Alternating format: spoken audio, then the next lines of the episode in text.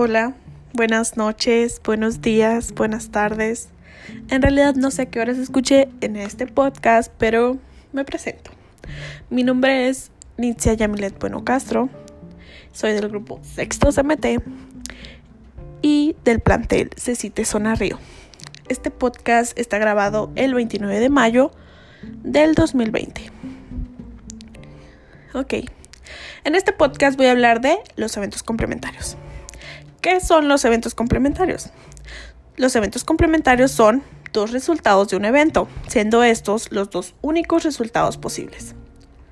Los eventos complementarios se definen como todo grupo de eventos mutuamente excluyentes entre sí, donde la unión de ellos es capaz de cubrir enteramente el espacio muestral o casos posibles de una experimentación.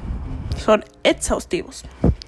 Ok, su intersección da como resultado el conjunto vacío, cero.